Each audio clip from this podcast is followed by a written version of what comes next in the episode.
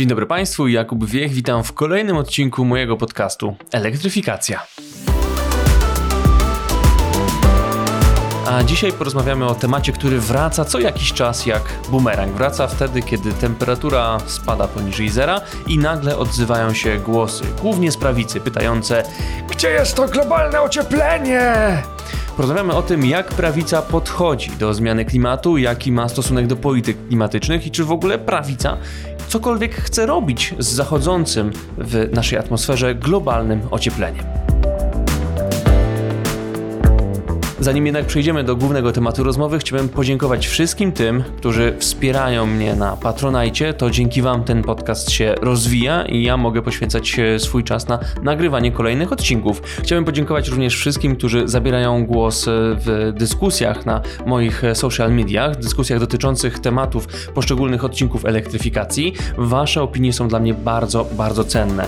Szczególnie cenne będą w tym odcinku, gdyż wiem, że poruszam temat dla wielu kontrowersyjnych kontrowersyjny. Dlatego dajcie mi znać, co sądzicie o tym, co powiedziałem, co sądzicie o mojej wizji dotyczącej rozwoju e, prawicy proklimatycznej. Będzie to dla mnie ogromnie wartościowe. Jeszcze na wstępie tego odcinka chciałbym zaznaczyć, że będę tutaj traktował prawicę bardzo szeroko. Może trochę e, w jakiś sposób wyjdę poza te ramy naukowe, politologiczne, być może urażę e, kogoś nazywając go prawicą albo go nie nazywając. To jest taka definicja, którą przyjąłem na potrzeby naszego rozważania. Definicja oparta trochę na tym, że na naszych oczach zaciera się standardowy podział między tym, co jest prawicą, a tym, e, co jest lewicą. Idziemy w kierunku e, takiej nowej dychotomii w systemie politycznym. E, niemniej uważam, że jest to podział oparty na tym, jak wygląda na przykład polska scena polityczna, więc mam nadzieję, że wszyscy mi to jakoś wybaczycie. Od razu zaznaczę i uprzedzę, zwłaszcza tych prawicowych słuchaczy, których myślę, że posiadam, Pierwsza część tego podcastu będzie bezlitosnym pojazdem po naszej stronie politycznej. Naszej, bo ja uważam siebie za zielonego konserwatystę, czyli e, ni mniej, ni więcej niż członka szeroko pojętej prawicy. Natomiast e, pod koniec tej audycji postaram się naprostować pewne rzeczy o tym, co może robić prawica w kwestii klimatu, o tym, że ochrona klimatu jest wkomponowana w prawicową wrażliwość e, i o tym, jak możemy to robić jednocześnie, nie ustępując pola lewicy w kwestii politycznej, ale też naukowej i gospodarczej.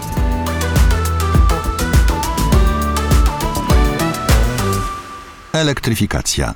Podcast Jakuba Wiecha o energetyce. Myślę, że zgodzicie się Państwo ze stwierdzeniem, że prawica ma problem z klimatem. Otóż e, przy okazji na przykład podejmowania e, ważnych decyzji dotyczących e, ochrony klimatu, przy wprowadzaniu kolejnych ustaw czy innych regulacji związanych z wyhamowywaniem globalnego ocieplenia, głównie ze prawej strony sceny politycznej odzywają się głosy krytyczne. Co ważne, one nie dotyczą tylko tej prawnej osnowy zmiany klimatu, czyli tych wszystkich mechanizmów, które wrażamy, żeby jakoś ten proces zastopować, ale dotyczą też samej istoty tego zjawiska. To znaczy, powątpiewają, czy w ogóle mówimy o jakimkolwiek globalnym ociepleniu, czy też zastanawiają się, czy na pewno naukowcy mówią nam prawdę, czy może nie mamy do czynienia z jakimś gigantycznym spiskiem klimatologów, którzy chcą sobie żerować na grantach.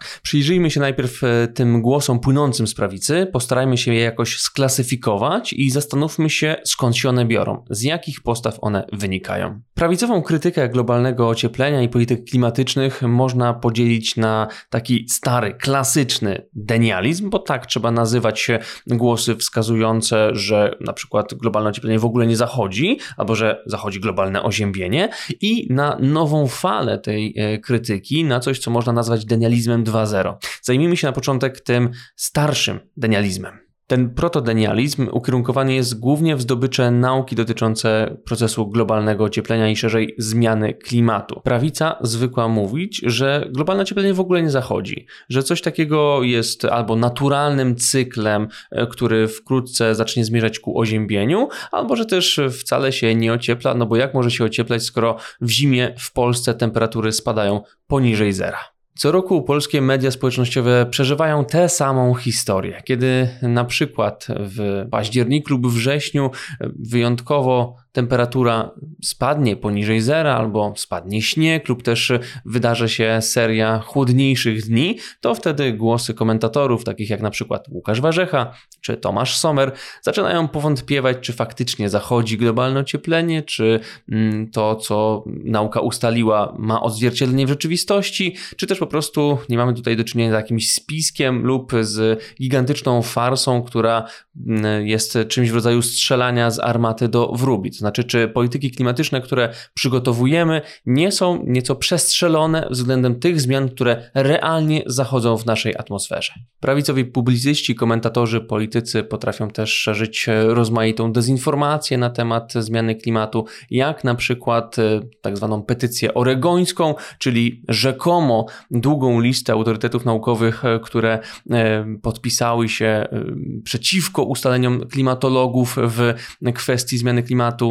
Ten list tak naprawdę okazał się wydmuszką, bo niektóre nazwiska zawarte na tej długiej, bo 30-tysięcznej liście należały do na przykład gwiazd kina, które niespecjalnie wiedziały, że się podpisały pod taką petycją, a nową odsłoną tej petycji jest list podpisany przez grupę 500 lub 1000 y, naukowców, którzy mają dowodzić, że żadnego kryzysu klimatycznego nie ma. Co ciekawe, na tej liście znajdują się podpisy na przykład y, polskich związkowców z górniczych związków zawodowych, tych samych związków, o których wspominaliśmy w jednym z poprzednich odcinków elektryfikacji.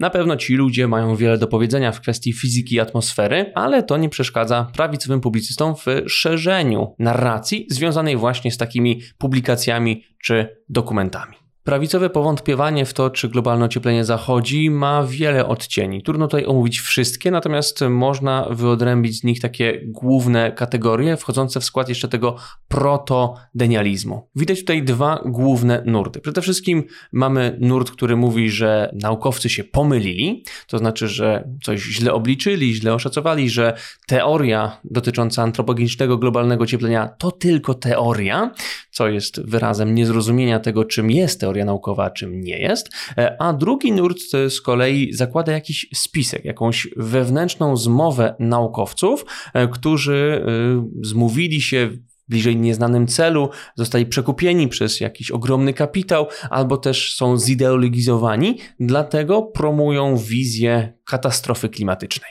Jeśli chodzi o ten wątek, który kwestionuje ustalenia naukowców, sugeruje, że naukowcy się pomylili, no to warto zauważyć, że e, narracja w tym zakresie odbywa się na płaszczyźnie nienaukowej. To znaczy krytykujący naukowców, czyli na przykład redaktor Łukasz Warzecha, który bardzo mocno skrytykował wybitnego polskiego klimatologa profesora Szymona Malinowskiego, ci ludzie nie używają argumentów naukowych. Oni nie publikują w renomowanych czasopismach, nie, nie starają się podważyć swoimi wyliczeniami czy swoimi badaniami ustaleń klimatologii oni to wszystko robią na wygodnej e, płaszczyźnie publicystyki, która jest niezmiernie elastyczna papier przyjmie wszystko, zwłaszcza papier publicystyczny, to znaczy taki, który na przykład jest używany do składania okładek prawicowych tygodników czy e, innych wydawnictw. Tam można bezkarnie pisać o wielkim zielonym oszustwie albo o spisku klimatycznym. Nikt tego nie zweryfikuje w sposób naukowy, bo mamy tutaj do czynienia z publikacją nienaukową. Można zatem za pomocą takich narzędzi bardzo komfortowo prowadzić wojnę podjazdową z naukowcami, którzy są związani rygorem publikacji naukowych publikacji, które są wielokrotnie sprawdzane, weryfikowane, analizowane pod kątem możliwych błędów i dopiero kiedy przejdą bardzo drobiazgowy proces oceny, wtedy trafiają do druku. Taka praca naukowa zasadza się na wielu latach e, badań, które prowadzą naukowcy i na zebraniu informacji dostarczonych właśnie przez te badania. Potem ten ogromny zasób wiedzy jest przelewany na papier i musi być odpowiednio uargumentowany, odpowiednio wsparty dowodami. Następnie publikacja naukowa trafia do tak zwanego peer review, czyli do oceny. E, trafia do e, szeregu recenzentów, którzy patrzą na nią z różnych perspektyw, starając się wytknąć możliwe błędy. E, kiedy oni zakończą swój proces ocenny, praca jest poddawana rewizji, koryguje się ewentualne mankamenty i dopiero wtedy, kiedy publikacja jest zaakceptowana przez obiekt naukowy, trafia ona do druku w wydawnictwach naukowych. Tymczasem Artykuł do popularnych tygodników może napisać absolutnie każdy. Każdy może wysłać swój tekst do czasopisma czy do jakiegoś innego periodyku e, i ten tekst, ten artykuł, jeżeli ma na przykład potencjał tak zwanej klikalności, zostanie opublikowany. Czy ma on wartość naukową? Nie, to znaczy może mieć jakąś, ale zazwyczaj to jest wyraz myśli własnej publicysty, która nie musi być oparta na żadnych twardych, weryfikowalnych dowodach. Nie jest też najczęściej konfrontowana z innymi punktami widzenia. Na pewno nie jest konfrontowana z takimi rygorami recenzji, jakimi podlegają teksty naukowe. Taka publicystyka wydaje się jeszcze bardziej wątła merytorycznie, kiedy zestawimy ją z teorią naukową, czyli ukoronowaniem długiej ścieżki badań. Teoria naukowa nie jest tym, czym jest słowo teoria w potocznym jego użyciu i rozumieniu. Ta teoria, której używamy często jako określenia np. teorii spiskowej, to jest e, to, co w nauce nazywa się hipotezą. Rozpoczynając badania naukowe, stawiamy sobie pewne hipotezy. Na przykład stawiamy sobie następującą hipotezę: klimat Ziemi ociepla się przez człowieka. Żeby ją potwierdzić albo obalić, trzeba przeprowadzić bardzo, bardzo wiele badań. Takie badania są prowadzone przez różnych naukowców pracujących za różne pieniądze w wielu krajach świata, w wielu ośrodkach badawczych, patrzących na klimat z różnych perspektyw.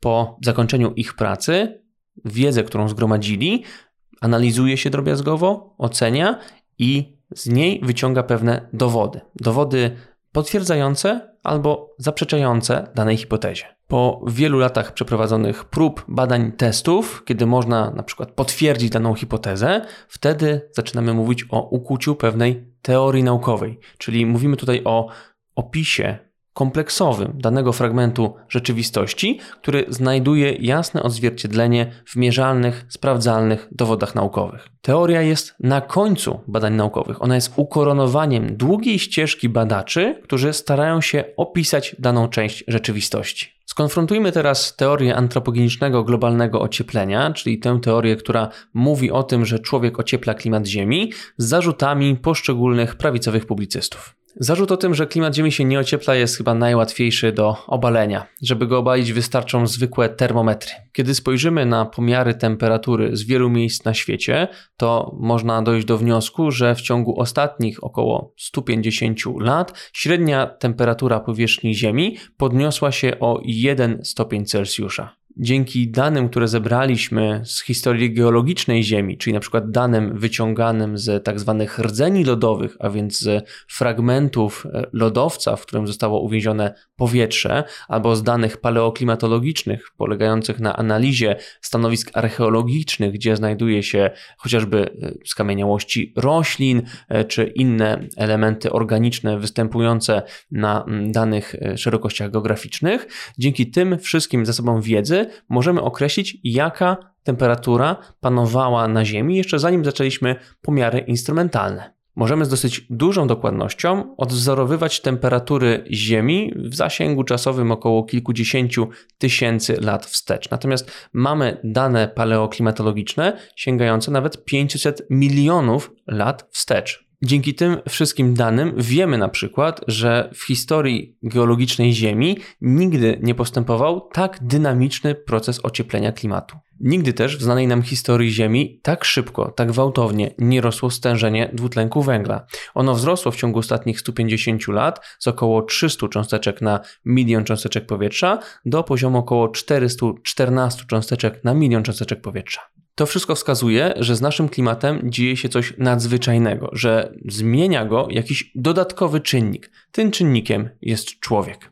Kolejnym zarzutem prawicowych publicystów jest często to, że klimat Ziemi zmieniał się zawsze, więc i obecna zmiana jest częścią szerszego cyklu.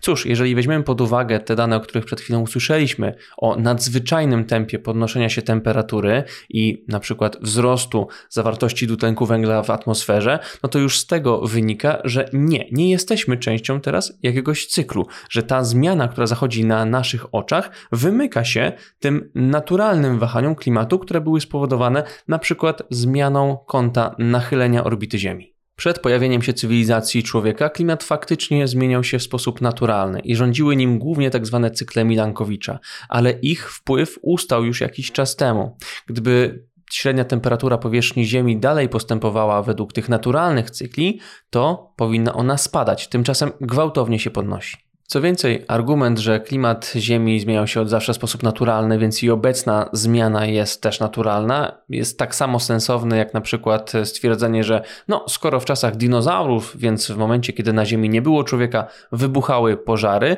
to obecne podpalenia też nie mogą być dziełem ludzi, muszą wybuchać w sposób naturalny. To jest oczywiście bez sensu. Podpalenia istnieją, tak samo jak istnieją podpalacze. Po prostu w międzyczasie coś się zmieniło. Mówimy o różnych czynnikach prowadzących do tych samych zjawisk. Jednakże obecna zmiana klimatu przeraża swoją gwałtownością. Ta gwałtowność wynika z tego, że za jej występowanie, za występowanie tej obecnej zmiany klimatu odpowiada człowiek, który w sposób nieskrępowany wrzuca do atmosfery miliardy ton gazów cieplarnianych rocznie. No właśnie, skąd wzięła się ta antropogeniczność globalnego ocieplenia i szerzej mówiąc zmiany klimatu? Ano stąd, że zdajemy sobie sprawę, jaki wpływ na ziemską atmosferę mają te substancje, które emitujemy, na przykład podczas spalania paliw kopalnych wykorzystywanych w energetyce. Gazy cieplarniane, które trafiają do atmosfery, przede wszystkim dwutlenek węgla, a także metan, działają jak taka wielka kołderka rozłożona nad naszą planetą. Metafora kołderki jest tutaj bardzo trafna, bo tak w zasadzie działa to, co wyrzucamy do powietrza na przykład z elektrowni węglowych. Dzięki kołdrze nie uzyskujemy żadnego nowego źródła ciepła, a mimo to okrywając się nią w mroźną noc, jest nam cieplej, jest nam lepiej, przyjemniej leży się w łóżku. Jak to działa? Ano tak, że kołdra powstrzymuje ciepło naszego ciała przed ulatnianiem się i rozprzestrzenianiem po pokoju. Tak samo działają gazy cieplarniane, na przykład dwutlenek węgla. On potrafi zatrzymać docierające do Ziemi promieniowanie podczerwone emitowane przykład przez Słońce i w ten sposób sprawić, że w układzie naszej atmosfery, bo ona jest wielkim układem fizycznym, zostaje więcej energii. Tak samo działa szklarnia, dlatego gazy cieplarniane są czasem nazywane gazami szklarniowymi. Do szklarni dociera tyle samo energii, co na przykład do chodnika przy szklarni, ale w szklarni jest cieplej, dlatego że w środku zostaje więcej promieniowania, więcej energii, więcej ciepła. Mechanika działania gazów cieplarnianych została bardzo dobrze opisana już w XIX wieku. Dokonał tego na przykład Svante Arrhenius, czyli przodek Grety Thunberg, który opisał jak funkcjonuje efekt cieplarniany na przykładzie dwutlenku węgla. Pomimo tego wielu prawicowych publicystów nie przyjęło do wiadomości, jak działa prosta fizyka, nauczana jeszcze w pierwszych klasach gimnazjum, teraz pewnie liceum. Zarzutem, który często słyszymy z ust prawicowych krytyków e, teorii antropogenicznego globalnego ocieplenia jest też e, to, że naukowcy nie uwzględnili wpływu słońca na ziemski klimat. To jest dopiero zabawne. W sensie jakiś prawicowy publicysta chce przekonać, że klimatolodzy jakimś magicznym sposobem nie zauważyli wielkiej kuli plazmy, która wisi nad nami codziennie i wstaje każdego ranka, żeby zajść każdego wieczora.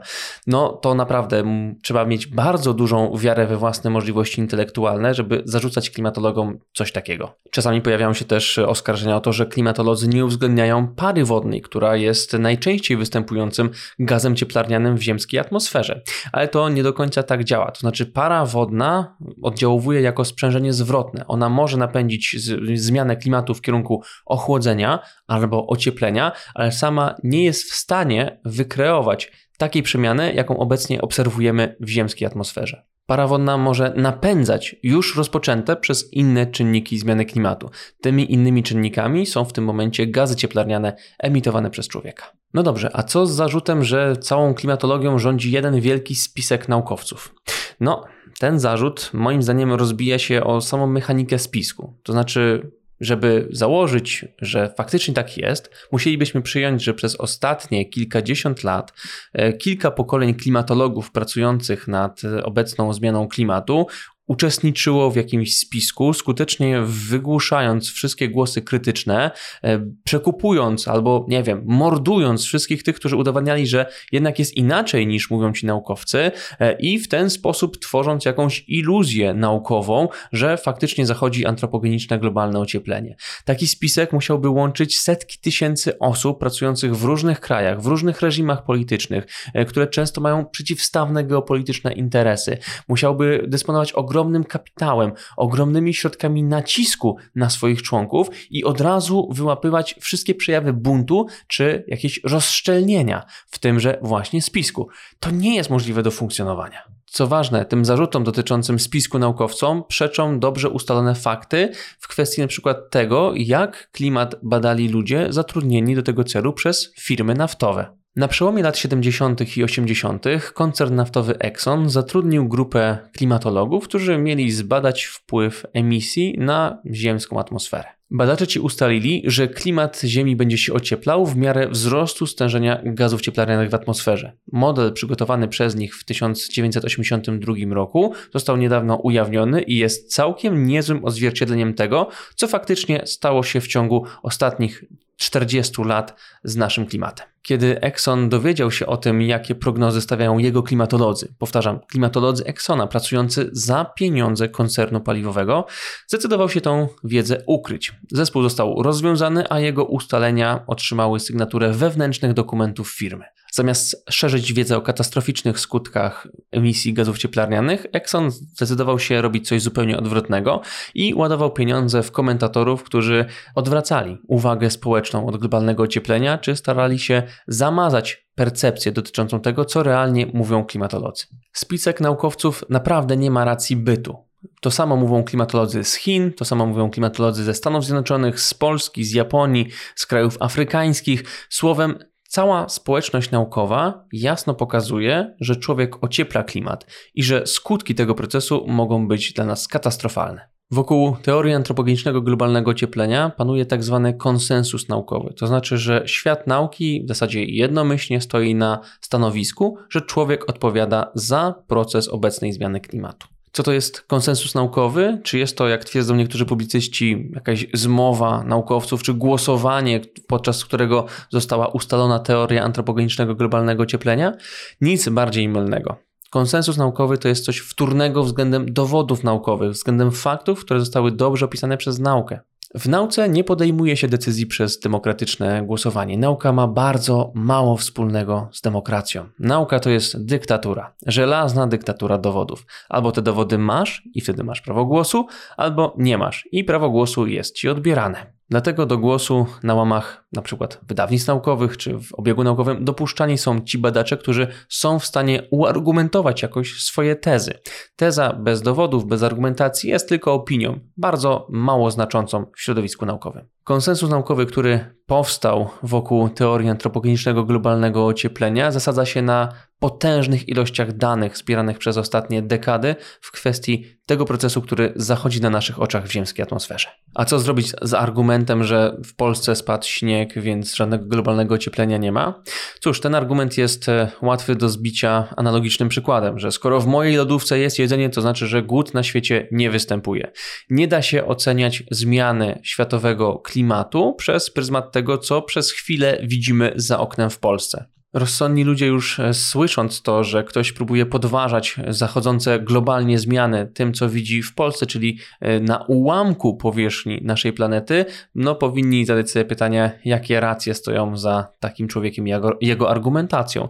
Natomiast warto zauważyć, że w tym argumencie widać niezrozumienie tego, czym jest chwilowa anomalia, chwilowa zmiana, a czym jest długofalowy trend. To, co widzimy w tym momencie za naszym oknem, to jest pogoda, to jest chwilowy układ warunków atmosferycznych właściwy dla danego miejsca na świecie.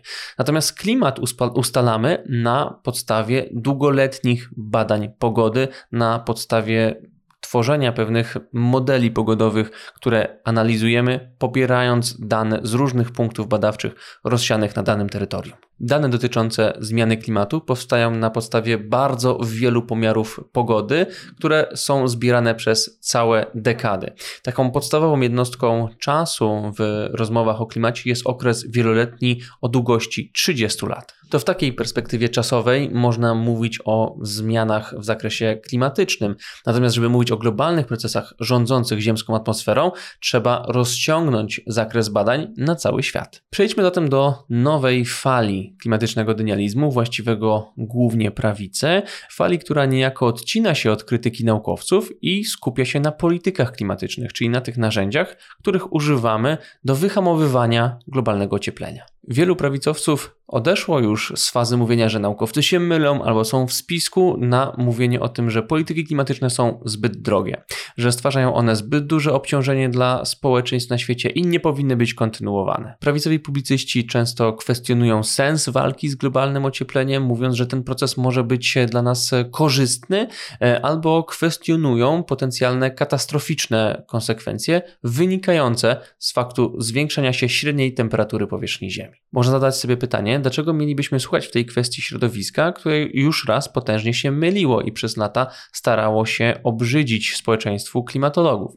Cóż, zostawmy te animozje na boku i skupmy się na tym, jak wygląda nasza analiza zysków i strat z tytułu zachodzenia globalnego ocieplenia. Oczywiście można powiedzieć, że wzrost średnich globalnych temperatur będzie miał jakieś pozytywne skutki, na przykład w zakresie przedłużenia okresu y, wegetacyjnego roślin. Natomiast y, to jest sytuacja porównywalna z taką, w której podczas pożaru naszego domu znajdujemy schowane za gaśnicą 100 zł. Całokształt strat, które mogą wiązać się z globalnym ociepleniem, znacząco przerasta ewentualne zyski osiągane z tego procesu. Obecna zmiana klimatu nie polega tylko na wzroście średniej globalnej temperatury, a ten wzrost to nie jest tak, że będziemy sobie dodawać jeden stopień do temperatur pokazywanych przez nasze termometry. Wzrost średnich globalnych temperatur to jest wzrost ilości energii akumulowanej w systemie ziemskiej atmosfery.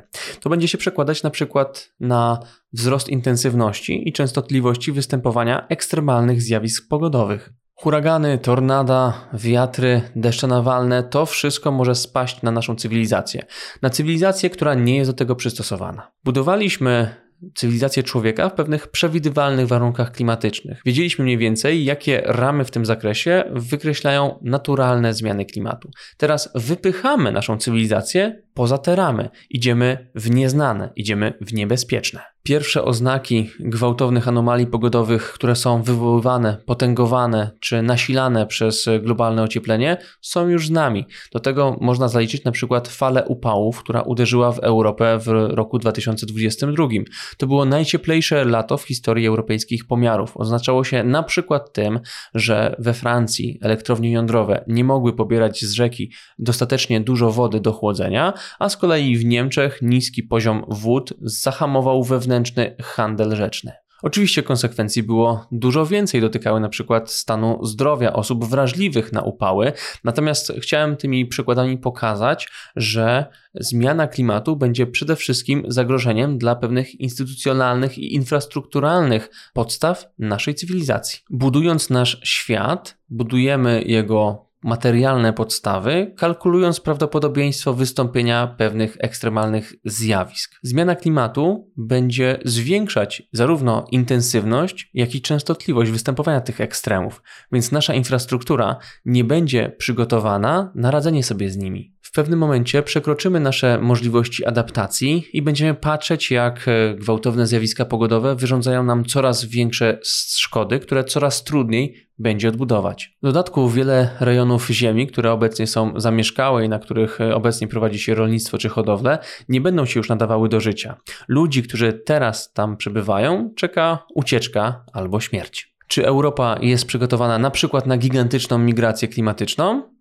Cóż, osadźmy to w jakichś liczbach. W roku 2050 na obszarze Afryki subsaharyjskiej będzie żył co trzeci młody człowiek na świecie. Oznacza to, że będzie tam istniała bardzo duża grupa energicznych ludzi, którzy będą mogli ratować się ucieczką w sytuacji, w której na ich rodzinnych terenach nie będzie dalej można było funkcjonować jaki eksodus nas wtedy czeka, ile to będzie ludzi, załóżmy względnie niewielką liczbę 20 milionów osób. Czy to dużo, czy to mało?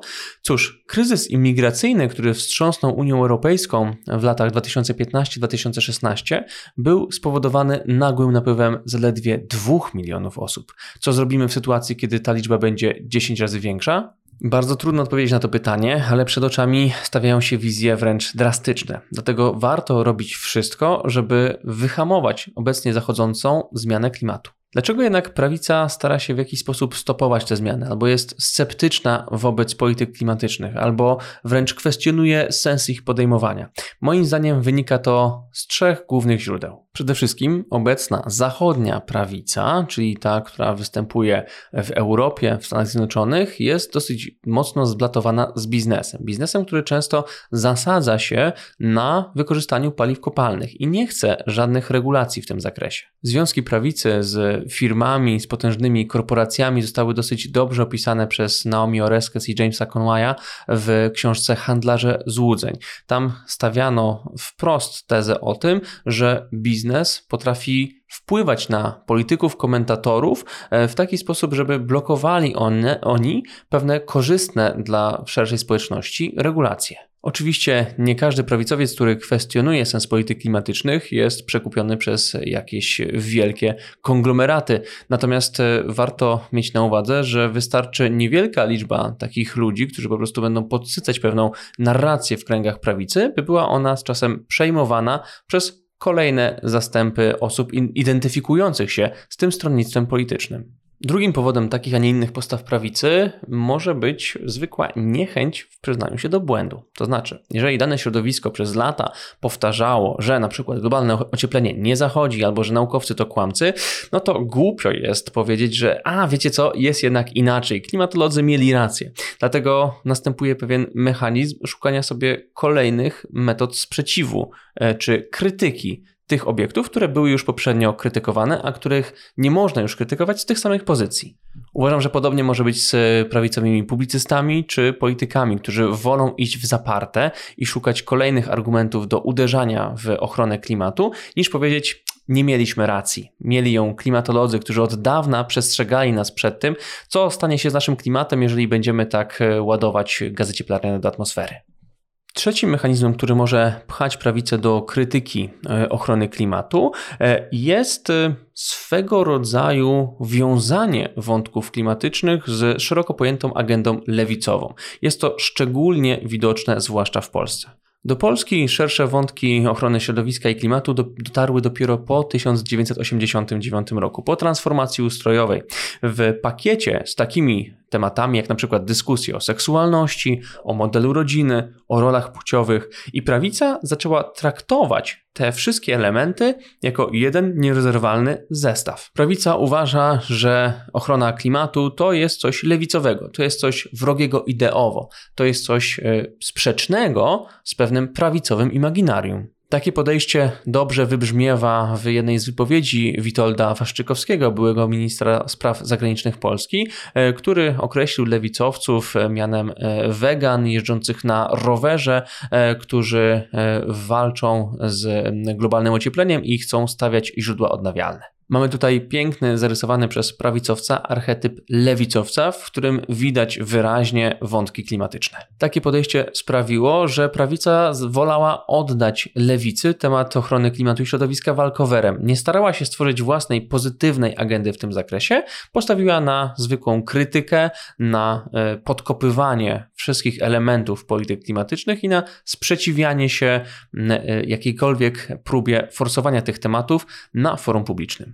Jednakże prawica wcale nie musi taka być. I tutaj przechodzę do tej drugiej części podcastu, którą zapowiedziałem na, pod, na początku, tej części, w której powiem, jaka może być prawica proklimatyczna, jaka powinna być ta zielona prawica. Jak wspomniałem wcześniej, uważam się za zielonego konserwatystę i myślę, że takie podejście oznacza przede wszystkim chęć zakonserwowania, zatrzymania wielu elementów współczesnego świata, bo po prostu są dobre, są pożyteczne, są nam potrzebne. Niestety, zachodząca zmiana klimatu e, sprawia poważne zagrożenie dla tych wszystkich elementów naszego życia, które są z jakiegoś powodu dla mnie drogie. Dlatego, żeby utrzymać e, ten konstrukt, ten model życia, o który chcę walczyć, muszę w pierwszej kolejności poradzić sobie z tym najpoważniejszym zagrożeniem, czyli właśnie z procesem zmiany klimatu.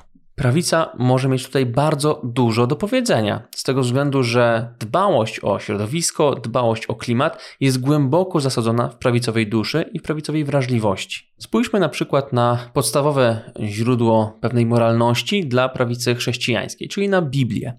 Mamy tam chociażby fragment Księgi Rodzaju, który mówi, że Bóg osadził człowieka w ogrodzie Eden, żeby ten go doglądał i uprawiał. Z jednej strony mamy tutaj czasownik uprawiał, czyli czerpał pewne korzyści, pewne wymierne, materialne zyski z tego dzieła stworzenia. Z drugiej jednak strony mamy tutaj doglądanie. Oznacza to pewną dbałość, oznacza to pewien, e, pewną chęć zachowywania tego, co widzimy, w stanie takim, jakim jest. Prawica woli się skupić na innym wersecie z Księgi Rodzaju, mianowicie na tym, który mówi, że człowiek ma czynić ziemię sobie poddaną. A jest to bardzo wybiórcze podchodzenie do tego, jaką rolę dla człowieka przewidział Stwórca. Co ciekawe, za ochroną klimatu e, opowiadało się też e, szereg postaci szalenie ważnych do, dla prawicy, na przykład Margaret Thatcher. Ta premier Wielkiej Brytanii powiedziała raz wprost, że to my, konserwatyści, jesteśmy prawdziwymi przyjaciółmi Ziemi. Thatcher uznała, że konserwatyści zdają sobie sprawę, iż nie mają Ziemi na własność, tylko dzierżawią ją i w umowie dzierżawy jest odpowiedzialność za wyrządzone szkody. Co ciekawe, pierwszy system handlu emisjami, dotyczący jeszcze emisji siarki, został ukuty przez ludzi z otoczenia Ronalda Reagana, innej prawicowej ikony. Spójrzmy na krzyżej na pewne ideowe źródła, na których może opierać się nowa zielona prawica. Takie są i są bardzo silne. Wystarczy wspomnieć, że pierwsi aktywiści środowiskowi to byli prawicowcy. Mowa o ludziach, którzy na początku XIX wieku protestowali przeciwko urbanizacji, wyciąganiu ludzi ze wsi do miast, budowie wielkich parków przemysłowych, mówiąc ogólnie rewolucji przemysłowej. Ówczesna prawica narodowa stała na stanowisku, że miejsce człowieka jest gdzieś w naturze, że jesteśmy stworzeni do tego, żeby żyć według cykli, które są dyktowane na przykład zmiennością pór roku związek z naturą, osadzenie człowieka w naturalnym habitacie, które postulowała prawica, kontrastowało wtedy z lewicowym trendem ku e, urbanizacji i industrializacji. Prawicowcy starali się zachować e, tereny nieskażone industrializacją, starali się ustanawiać e, parki narodowe, walczyli o to, podnosili kwestię godziwego życia człowieka w zgodzie z naturą. Te wszystkie tematy dzisiaj są intuicyjnie kojarzone z lewicą, podczas gdy jeszcze 200 lat temu zajmowała się nimi prawica. Współczesna prawica może czerpać garściami z tych wszystkich źródeł, gdyż stoi w momencie wielkiej próby. Ludzkość przechodzi już teraz ogromny proces transformacji, która jest ukierunkowana na wyhamowanie procesu globalnego ocieplenia. Ten proces, jak i samo zjawisko zmiany klimatu, nie cofnie się wobec oskarżeń o bycie lewackim. Dlatego warto, żeby prawica wyszła w tym zakresie z pewną własną agendą, bo ma tutaj wiele do powiedzenia. Prawica powinna występować jako naturalny recenzent pomysłów lewicy. Powinna wychodzić z merytoryczną i zasadzoną na nauce krytyką tam, tam, gdzie jest to potrzebne. Jednym z takich przykładów może być podejście niektórej e, grupy lewicowych organizacji czy partii politycznych do energetyki jądrowej. Wiele podmiotów lewicowych krytykuje bowiem energetykę jądrową, uważają za niepotrzebną w transformacji energetycznej i tu otwiera się miejsce dla prawicy. To oczywiście jeden z wielu przykładów. Myślę, że więcej omówię w kolejnym odcinku podcastu, w którym skupię się bardziej na nowej zielonej prawicy, bo przykłady takich zielonoprawicowych zachowań, bardzo pozytywnych, bardzo merytorycznych, już funkcjonują na świecie.